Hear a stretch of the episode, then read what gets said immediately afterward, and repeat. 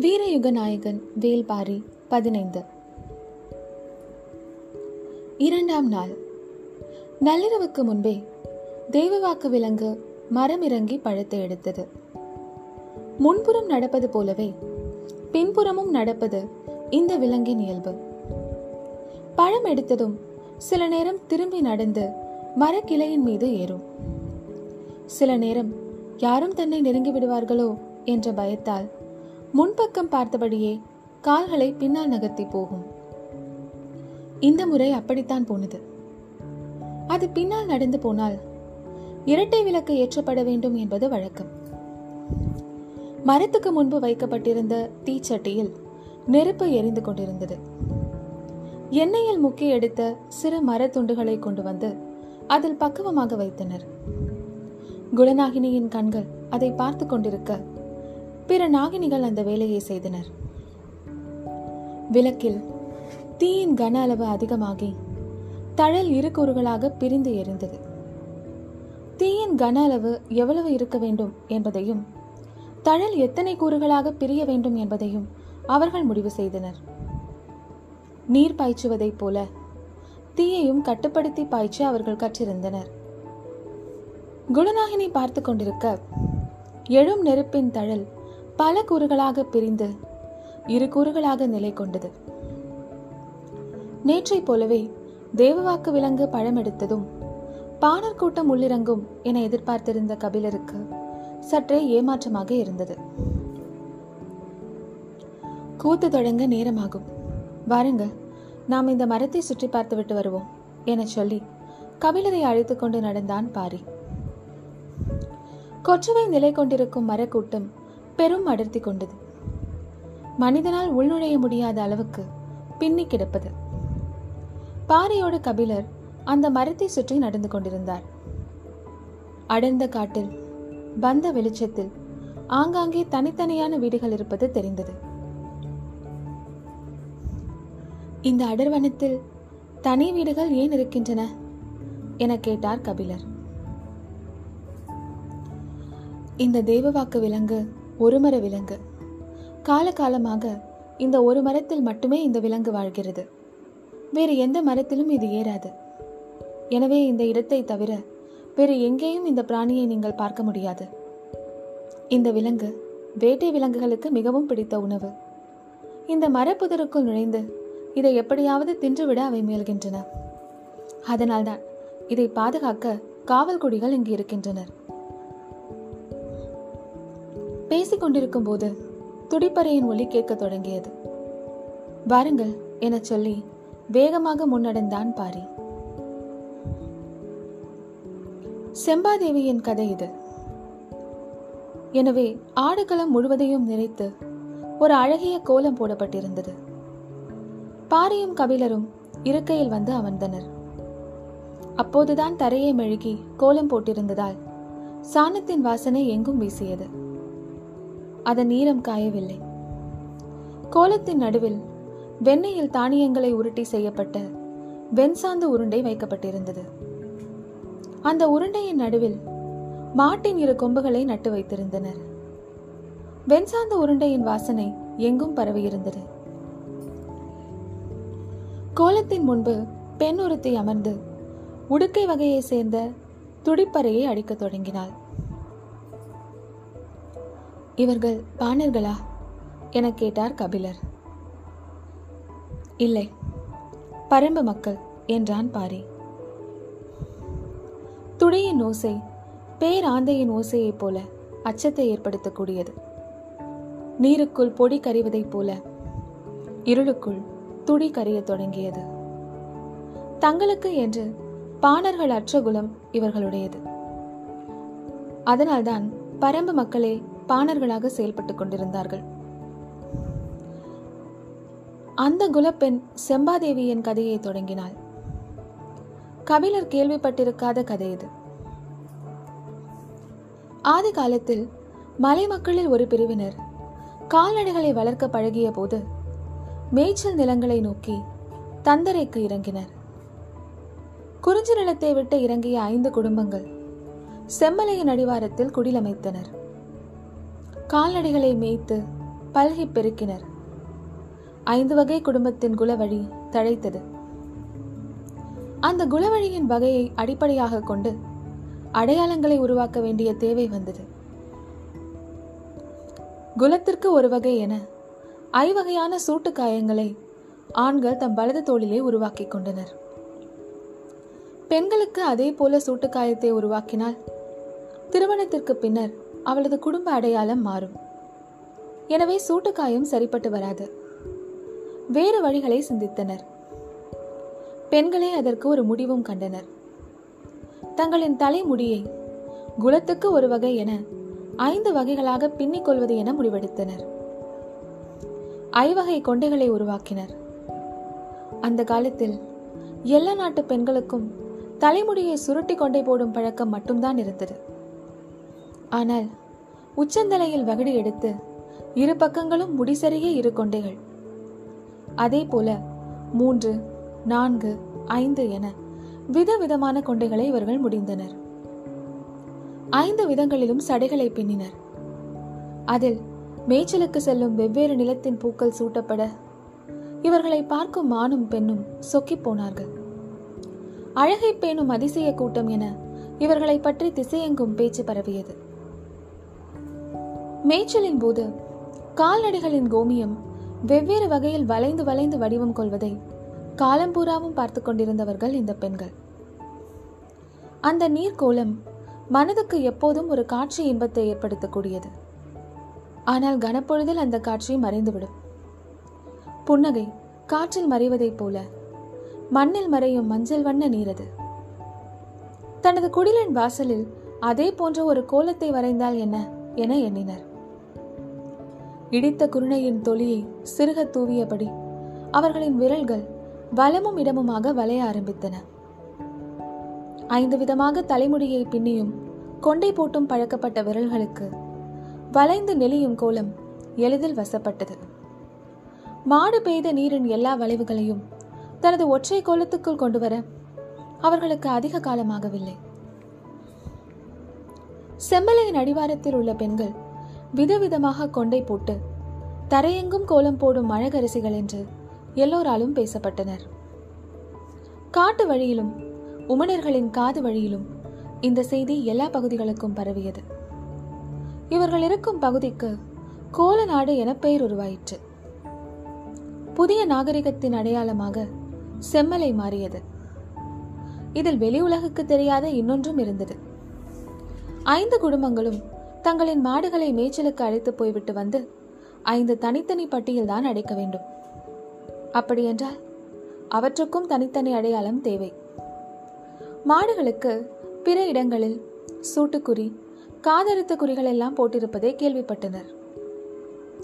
கால்நடைகளே தங்களின் தெய்வம். எனவே அவற்றை துன்புறுத்தாத வழியில் அடையாளமிட விரும்பினர். மூத்த கிழவி ஒருத்தி இந்த செம்மலையில் இத்தனை வகையான வண்ண கற்கள் கிடைக்கின்றன. அவற்றை எடுத்து ஒரு குடும்பத்துக்கு ஒரு வண்ணம் என முடிவு செய்யுங்கள். அந்த வண்ண கல்லையை அந்த குடும்பத்தின் மாடுகளுக்கும் நெற்றி பட்டமாக சூட்டுங்கள் என்றாள். அதிலிருந்து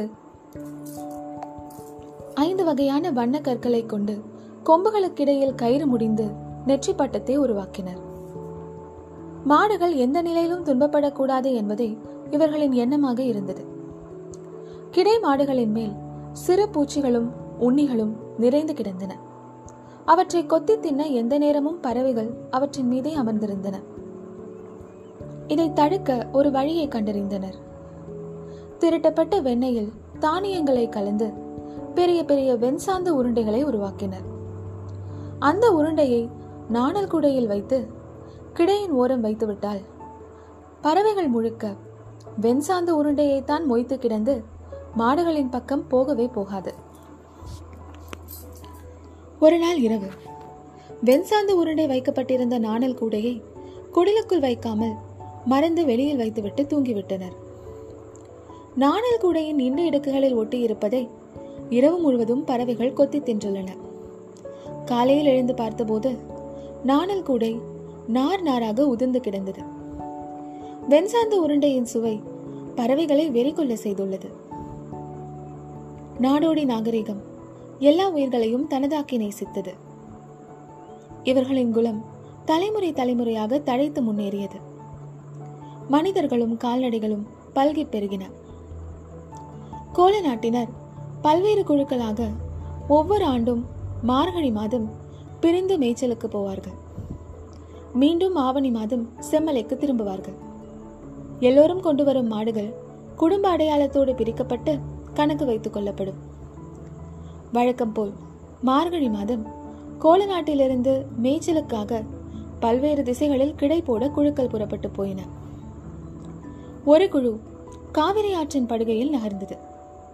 பதினெட்டு குடும்பங்களையும் இருநூறு மாடுகளையும் கொண்டிருந்தது அந்த கிடை. அந்த கிடையில் சுடர்ந்து ஒளி வீசும் தழல் போல் இருப்பவள் செம்பா. வகடு எடுத்து இருஜடை பின்னிய குடும்பம் அவளுடையது. கோவனின் தோள்கள் மாட்டின் திமில் போல் உருத்திரண்டிருக்கும் அவனது வலது தோளில் பொறிக்கப்பட்ட மூன்று சூட்டு அடையாளத்தின் மீது சிறு வயதில் விரல் வைத்து பார்த்த செம்பா இப்போது இதழ் பதித்து பார்க்கவே ஆசைப்படுகிறாள். கிடையின் முன்னால் நடந்து போகும் கோவனின் நடையை தொடர்ந்து மொத்த மாடுகளும் நகர்ந்தன. கிடையின் இடது ஓரம் நாணல் கூடை தூக்கி நடக்கும் செம்பாவை சுற்றி பறவை கூட்டம் மிதந்து வந்தது. மாட்டின் காதுகள் விடைத்து ஆட பறவைகளின் இறக்கைகள் படபடத்து அடிக்க பசுக்களுக்கும் பறவைகளுக்கும் நடுவில் செழித்து வளர்ந்தது அவர்களின் காதல். கிடை மாடு நடந்து கொண்டிருக்கும் போதே குட்டியை ஈனும் அந்த குட்டியால் உடனடியாக கிடையின் வேகத்திற்கு நடக்க முடியாது. பால் குடிக்கும் நேரம் தவிர பிற நேரத்தில் அதை தோளிலே தூக்கித்தான் நடக்க வேண்டும். கோவன் இளங்குட்டியை தோளில் தூக்கி நடக்க ஈன்ற பசு அவனை உரசியே நடந்து வந்து குட்டியை நாவால் நக்கி இன்புற்றது. செம்பாவின் கண்கள் அவனையே பார்த்து கொண்டிருந்தன. தோளில் கிடக்கும் இளம் குட்டியின் மீது ஒரு கணம் பொறாமை வந்து விலகியது. மாலையில் மாடுகளை கிடை போட்டு இரவு கஞ்சி குடித்து தங்களின் குடிலுக்கு நடுவில் சிறு கூத்து நிகழ்த்துவர். எல்லோருக்கும் பாடத் தெரியும். ஆள் மாற்றி ஆள் பாடுவர். கிடையில் காவலுக்கு நிற்பவன் கூட எட்ட இருந்தே தனது பாடலை பாடுவான். எல்லோரின் பாடலுக்கும் துடிப்பறை முழங்கி இசை கொடுப்பவன் கோவன்தான்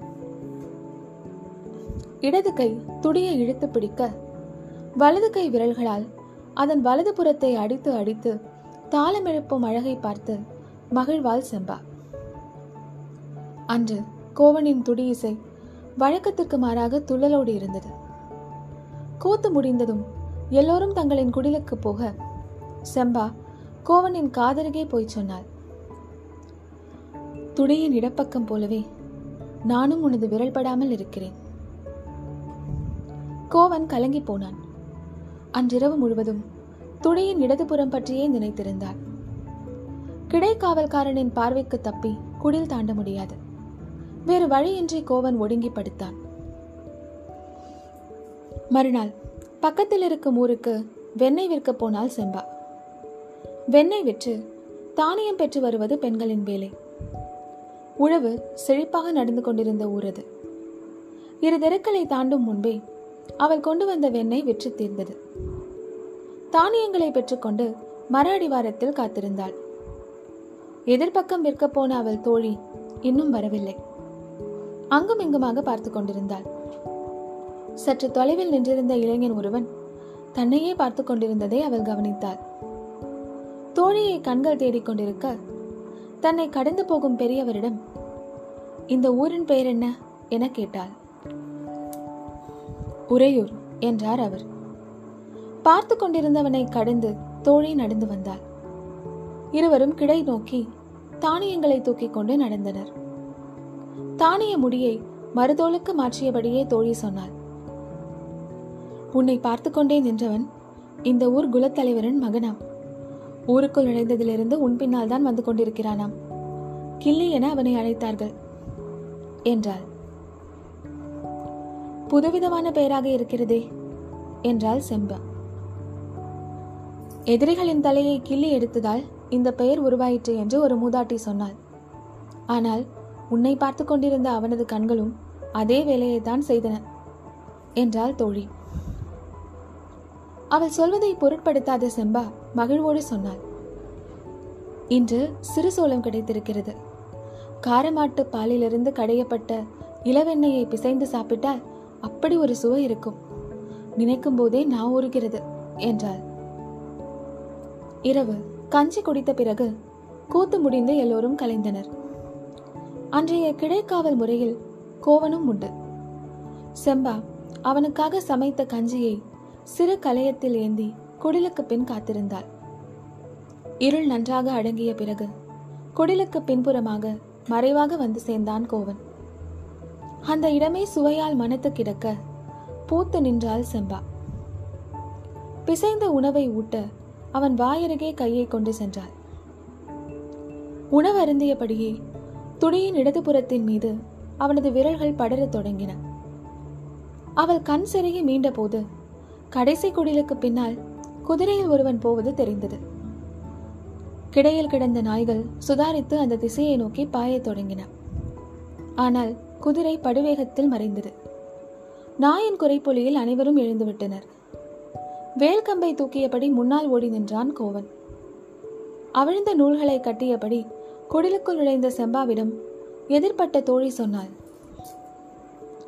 வந்தது கிள்ளிதான். சொல்லிய போது செம்பாவின் கட்டு கழன்றிருந்ததை அதிர்ச்சியோடு பார்த்தாள் தோழி. செம்பா தலையை மறுத்தபடி ஆட்டி சற்றே வெட்கப்பட்டு சொன்னாள். கோவன். தோழி திரும்பி பார்த்தாள். கோவன் வேல் கம்போடு முன்னிலையில் நின்று கொண்டிருந்தான். காதல் கன நேரத்துக்குள் எல்லோரையும் கண்ணை கட்டி விளையாடிக் கொண்டிருந்தது. நாய்கள் திருடனோடு சேர்ந்து ஓடுபவனை குறைத்தன. தோழி கோவனின் அருகில் போய் காதோடு சொன்னாள். இனி நீ கிடைக்காவல் நிற்கும் நாளெல்லாம் நான் இடைக்காவலுக்கு நிற்பேன். மறுநாள் மாலையில் கிடைக்கு இடப்புறம் இருந்த பெருமேட்டிலே தந்தையோடு வந்து நின்றான் கிள்ளி. சற்று தொலைவில் மாட்டுக்கிடையும் குடில்களும் இருந்தன. தந்தையின் கண்கள் மாடுகளை எண்ணின. இருநூறுக்கும் குறைவாகத்தான் இருக்கிறது. இதைவிட பெரும் செல்வம் இருக்கும் இடத்தில் பெண்ணெடுப்போம் என்றார் அவர். அவனோ அவர் சொல்வதை ஏற்கவில்லை. அவள் பேரழகு அதற்கிணையான செல்வம் எதுவும் இல்லை என்றான். அவரோ மறுத்து பேசி அவனது மனதை மாற்ற முயன்று கொண்டிருந்தார். நடக்கவில்லை. சரி நமது மாளிகைக்கு போய் பேசிக்கொள்வோம் என முடிவெடுத்து குதிரையின் மீது ஏறப் போகும்போது கிள்ளி சொன்னான். இன்னும் சிறிது நேரத்தில் குடிலுக்கு நடுவில் பந்தமேற்றி கூத்து நிகழ்த்துவார்கள். அப்போது அவள் குடிலுக்குள்ளிருந்து வெளியில் வருவாள். அவளை நீங்கள் பாருங்கள். நான் சொல்வதை ஏற்பீர்கள் என்றான். இருள் கூடியது. பந்தங்களும் ஏற்றப்பட்டன. எல்லோரும் வந்து கோலத்தை சுற்றி அமர்ந்தனர். கோவன் வழக்கம் போல துடியோடு வந்து உட்கார்ந்தான். நேரெதிரில் தோழி வந்து உட்கார்ந்தாள். கோவன் சற்றே தலையை திருப்பி தனக்குள் சொல்லிக் கொண்டான். துடியின் இடப்புறத்தை ஊர் திரும்பி மனம் முடிப்பது வரை நினைக்கக்கூடாது அவள் ஏன் இன்னும் குடில் விட்டு வெளிவரவில்லை? என ஆவலோடு பார்த்தபடி தொலைவில் நின்று கொண்டிருந்தான் கிளி. எங்கும் கும்மிருட்டு சூழ்ந்திருந்தது. பந்த வெளிச்சத்தில் எதிர்ச்சுடர் வீச அவள் குடிலுக்குள்ளிருந்து வெளியேறி வந்து கோவனுக்கு எதிரில் உட்கார்ந்தாள். நேற்று கலைந்த வெட்கம் இன்று கூடி நின்றது. கோவனால் அவளை நேர்கொண்டு பார்க்க முடியவில்லை. அவனது விரல்கள் துடியின் மீது படவே அஞ்சின. தாளம் கூடவில்லை. ஓசையும் அவனைப் போலவே பம்மியது. கிடையின் பெரியாம்பலை சொன்னார் டேய் நேத்து கஞ்சி குடிச்சவ மாதிரி அடிச்சிட்டு இருக்க சத்தமே கேட்கல இழுத்து அடிடா. தோழி சொன்னாள் பெருசு நேத்தும் அவன் கஞ்சி குடிக்கல. அதான் விரல் செத்து போய் கிடக்கு. செம்பா அதிர்ச்சியோடு தோழியை பார்த்தபோது அவளோ சற்றே ஆணவச்சிரிப்போடு கோவனை பார்த்தாள். தொலைவிலிருந்து பார்த்தபடி செம்பாவின் பேரழகில் மயங்கி நின்ற கிள்ளி தந்தையிடம் காட்ட அவரை நோக்கி திரும்பினான். அவரோ ஒளியற்ற இருளின் திசையை நோக்கி வாய் பிளந்து பார்த்தபடி அதிர்ச்சியில் உறைந்து நின்றார். பரம்பின் குரல் ஒலிக்கும்.